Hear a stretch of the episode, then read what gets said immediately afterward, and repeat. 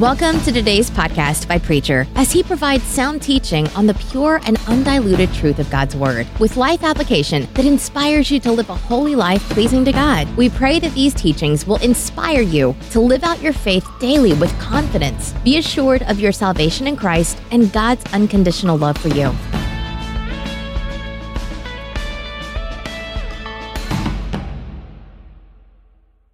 And the book of Matthew, the sixth chapter.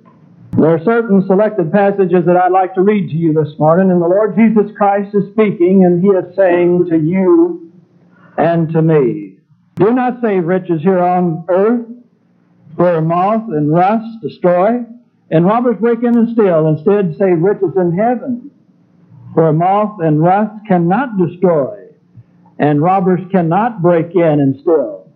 For your heart will always be where your riches are. No one can be a slave to two masters. He will hate one and love the other. He will be loyal to one and despise the other. You cannot serve both God and money. This is why I tell you, do not uh, be worried about the food and drink you need to stay alive, or about clothes for your body. After all, isn't life worth more than food? And isn't the body worth more than clothes?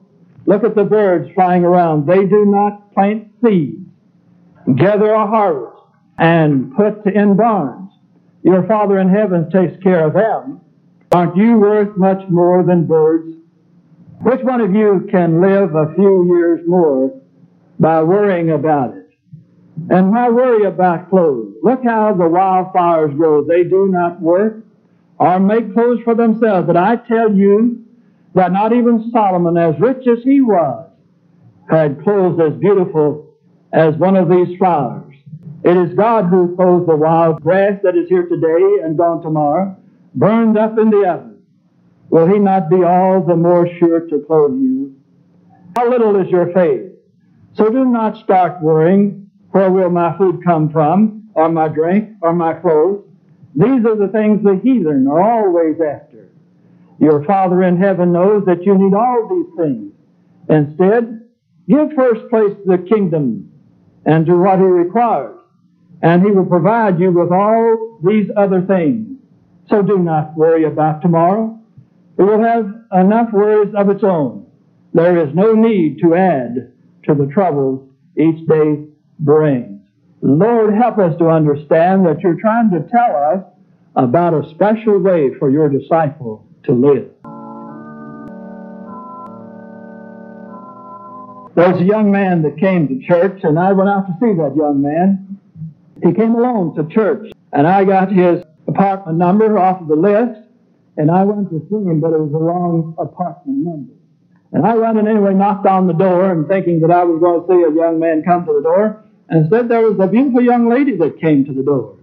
And so I just assumed that that was his wife, and I said to her, I said, I am the preacher and introduced myself. I said, I came to talk to you and your husband, or come to talk to your husband. Came over to talk to your husband. And with that, she thought that was the funniest thing that she'd ever heard that day. And she started laughing like she was going mad. She just started laughing and laughing and laughing. And I couldn't figure it out. I got right embarrassed. And after a while, she stopped laughing and she called to the other two girls that she was living with. I stumbled into a bachelor girl's apartment. And she said, Hey girls, come, the preacher's here and he's going to talk to me about my husband. Well, she didn't have a husband. But after we talked a while, the three of them agreed, said, now preacher, if you find some handsome young men that look eligible, said, you send them by and we'll have a husband. Then you can come back to see us. Well, I want to talk to you about your money, whether you have any or not this morning. There's a possibility you're looking for it, and who knows, one day you may have some. But now the truth of us is that we do have, and God has blessed us in a great way. There's certain times, being a preacher, that I wish that I had the ability and capability, that I had the ability of words to be able to say what I would like to say about a program within the church, about something that pertains to the kingdom of God. And now, dear friends, there's two things that I talk about uh, readily and I feel so inadequate about, and that is when I try to express the love of the Lord Jesus Christ. It's a very words can really communicate what the heart feels and what the mind knows. For this subject today, I know we're turned off by it, but let me say to you and what I'm able to understand about what he tries to tell us about our relationship to him and to the kingdom, this is the second greatest subject of the New Testament. That you are a steward in the kingdom of God. The greatest blessing one day, you will not take it from this preacher, but one day you will be able to see the one of the greatest blessings that God gave to you. He gave to you and to me. In His infinite wisdom, He figured it out in such a way that we can participate with Him in the kingdom of God today with our wealth and with the way that He has blessed you and me. You see, the Lord Jesus Christ had a great deal to say about money and stewardship within the Scriptures. Now, that's not going to come as a surprise to you for me to tell you that. Now, those of you who haven't been reading the Scriptures, it's going to be a, uh, reading the Scriptures lately, it's going to be a surprise to you. But he doesn't have a great deal to say in the Bible about it. I can think of all kinds of stories and things that he said. I remember there in the book of Luke, the 16th chapter, where he was talking about a rich man and an old beggar that came every day and was at his gate just to pick up the crumbs from his table. You know that story as well as I do because you've heard it from your youth up. In fact, you're so familiar with it that you probably overlooked the great meaning in it and a relationship that Jesus was talking about that can be had today in a wrong relationship. It said the rich man died and he was buried. Notice the words. He died and was buried. But the poor man died and was carried to the bosom of Abraham or to heaven. One man went to his torment and the other man went to his comfort. It had a, something to say about where this man spent eternity. It also had something to say about how this man treated uh, that poor man, beggar, that was at his gate. Also in the book of Luke, if you back up a chapter to the 12th chapter, he also talks about another man, a man who had been blessed greatly by the Lord. And his fields that year had brought forth a great harvest. Do you know they tell me that the harvest in this country uh, this year is going to be another bumper crop? Uh, the, the silos are not able to contain them all. If we didn't sell these to Russia or to, to China, the farmers would be hurting even more than they are today. It's a, an overabundance just poured out on the ground. Well, the Lord was talking about a man like that, and he came to, the, to think about the, his, the harvest for that year. He said, uh, well, I need bigger barns. There's nothing wrong with building bigger barns. That's not where the problem was. That's what he said to his soul. He said, Soul, now you have much laid up. Now, for many years, now take your ease and, and be at ease. And the Lord said to him that night, Your soul is required of thee. Now, here's where it comes, you see, that Jesus talking about a man and the way that he looked at his wealth and the way that he used his wealth and the way that he thought about his wealth.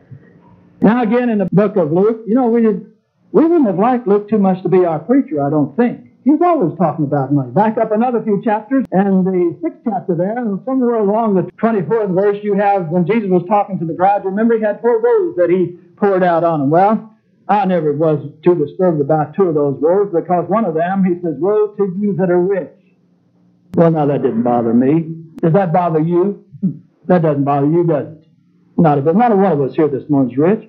Well, of course we're not. So you to do that, and I'll tell you. Well, I sold all my goodies at the flea market. You know, I, I'm not rich anymore.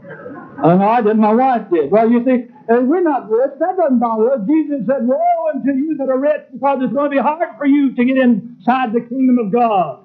Well, that doesn't bother me any. Until I run into someone like this lady that I ran into a couple of weeks ago that's just here from another country. And the newness of, of coming into this country is still much upon her. And she wants to be a citizen within this country. She's studying for it. And she said to me, she said, the thing that really amazes me, so that I haven't to get used to it yet, is to walk into one of these supermarkets and see the array of food like uh, a king in ancient times was never able to see. I am amazed when I walk into a supermarket and see what is in the display of food. There's people, she says, of this country don't realize how fortunate they are. My people who are left back home, my kin people Some of them have the possibility of starving to death. They'll never see what I am able to see in all probability unless they come to this country. And now, let's look at the situation. When we're told that about two thirds of this world goes to bed hungry every night, and we think about our own situation, and I would have to admit that this often disturbs me because I am one of those upon the face of this earth that is rich. If you have a refrigerator in your house, you would be considered rich in relation to the rest of this world. Woe to you. Jesus is trying to tell us something about money and our wealth and the way that He has blessed us and the way that we ought to look at it and things that we ought to do about it. We cannot anymore dismiss the Word of God as being unmeaningful to you and to me. Because, dear friends, let me say to you, and you know this, those of you, you know it whether you've traveled or not. You know it, you sense it, you know it, you read, you see, you listen, you hear. There's no place like this country that you and I live in. The productivity of it is absolutely astounding and staggering. You and I are the ones who are privileged to live in the part of the world that is rich. You and I are considered rich today in the rest of the world. So we can't really look at the Word of God and say that we're not rich and dismiss it as if it had never been said. But you see, Jesus is not saying that to scare us. No, no, no. He's not trying to tell us that you're damned because I have blessed you. He's not saying that at all. He's trying to tell us, though, what type of attitude that we ought to have toward the great blessing that He has given to you and to me. Why is the Lord interested in our money? Well, you can rest assured He's not interested in it the way that you and I are interested in money. He is not interested in money for money's sake, like some of us are. I found a man here the other day. He's the most refreshing man that I've talked to for a long time. Or was he? I don't know. Make up your own mind. But I was talking about this man for something that he should be doing that he's not doing. And, and he was thought about that I was trying to tell him to make more money. Well, that's not exactly what I was trying to tell him. There's nothing wrong with that. Not at all. But he said to me, in effect, he said, well, he says, he says, I have the type of car that I want to drive. He says, I wear the clothes that I really want to wear. And he says, I live in a house that, uh, that I really want to live in. And he says, the doctor tells me that I'm eating too much. well, I thought he was talking about me, you know. well, not exactly the house. But anyway, the thing about it is, you see, that this is what has happened to us today. We, we at this place affair that we have something that two people upon the face of this earth has a possibility of having. But Jesus is not interested in it just for money's sake. He is not interested in our money for the power that it can give to him. Now, many of us are interested in money in order that we might be able to have the power and the prestige that it brings to us. But Jesus is not interested in money for that reason.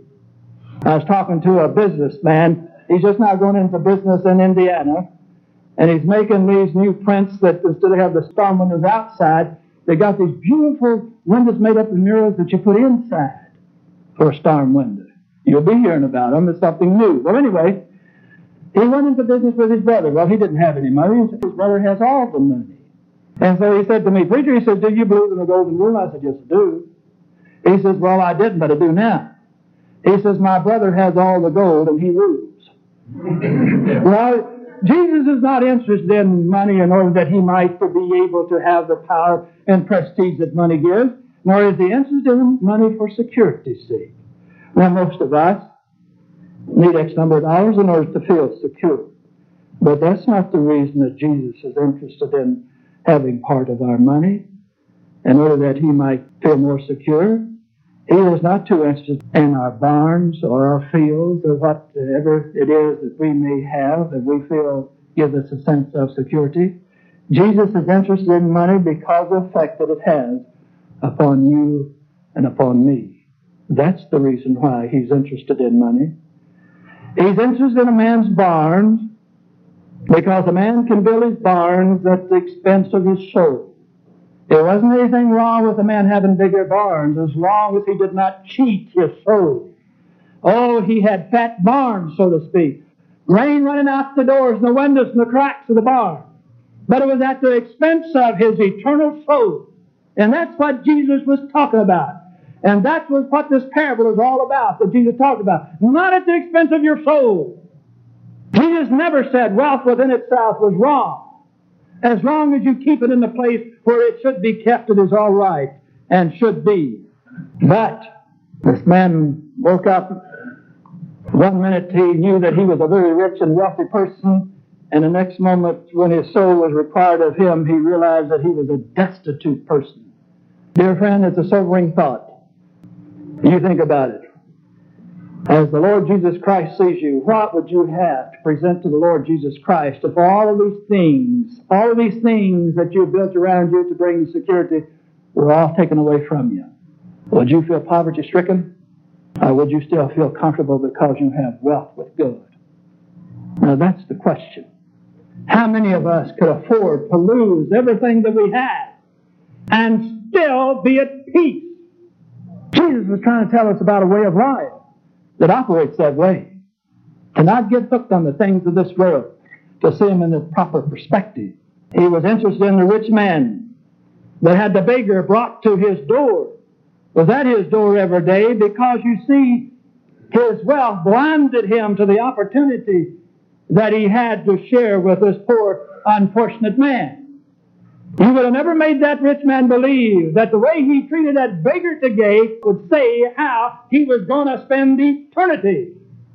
But whether he believed it or not, that's precisely what Jesus said. You see, how I treat this world, not my wealth, but how I use what He has given to me. Can I see the opportunities that are before me today to serve? One of the things that money has a possibility of doing of blinding us to the realities of life. Interest in the rich man and his wealth because it blinded him to the possibilities that he had. Why give to God and to his kingdom? I say three things and then we'll go home. Because it helps me to keep things in their proper place. Now that comes from the Lord. That's what Lord Jesus was really saying. One reason I should do this because it helps me to be orientated toward the Lord and toward the kingdom the way that I ought to be every day. Every day. Keeps me aware of my citizenship and who I am and what I am. I remember being in London, England, and going down that the street to where they still uh, sell tea. And our guy pointed out to him and said, There's the place that furnished the tea for the Boston Tea Party. And he said, By the way, he said, that bill has never been paid yet. I think he's wanting me to pay it. But he said, It's never been paid. Still on the book that way. Well, it's hard for us to believe here in this country that there's some records go back that far, but there are, and there is. Our forefathers objected to that because they would not submit to the English rule. And for that reason, they had the Boston Tea Party, you know, without representation. Well, we move over into another field. And for the very reason they objected to it is the very reason I submit to the Lord part of which He has blessed me with. A tithe of my income only with what he's blessed. He hasn't asked us to give more than he's blessed us with. Just share with him what, what he's blessed you with. That's all. To tell me that I am part of the kingdom of God. Now, you may not feel like you're a citizen of this country, but just a few weeks from now you will when income tax come. Now, you'll be very much aware of the fact that you're a citizen, and that's wonderful. It really is. Oh, you gripe about it, I do too. But you know, when I think about the alternatives, I'm so grateful to God that I have that opportunity. I really am.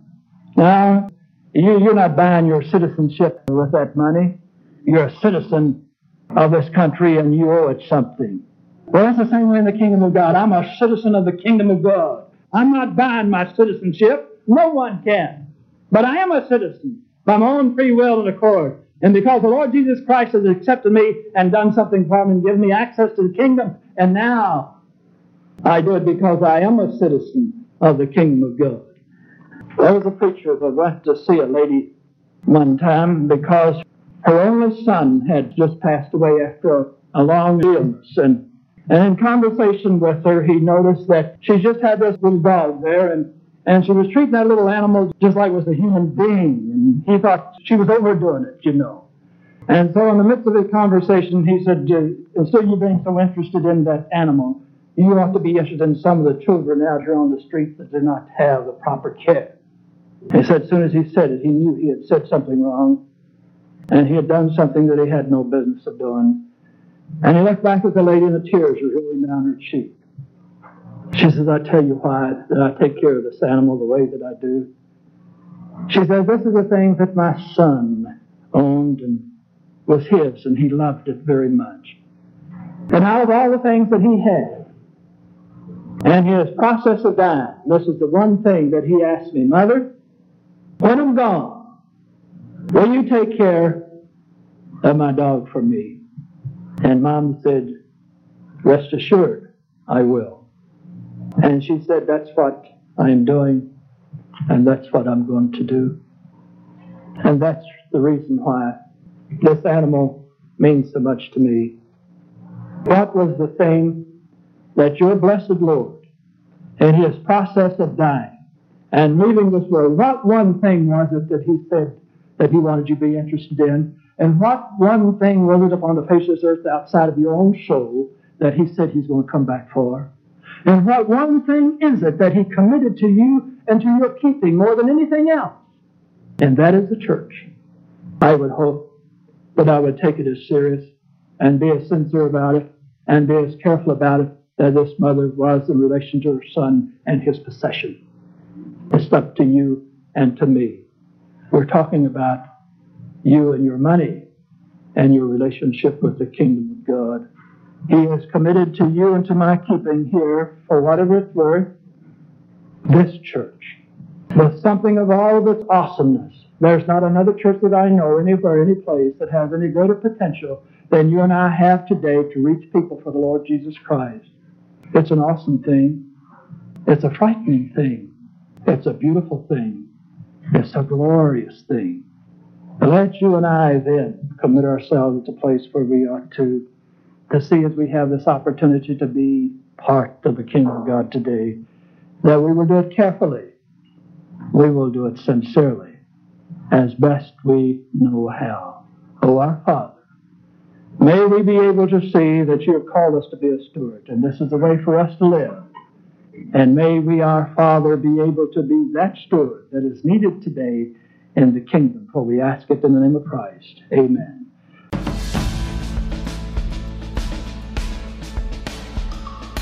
Thanks for listening. Hope you were blessed. We pray the Holy Spirit will make you a doer of His words, finishing the work He started and making you more like Christ for the transformation of this world and preparation for heaven.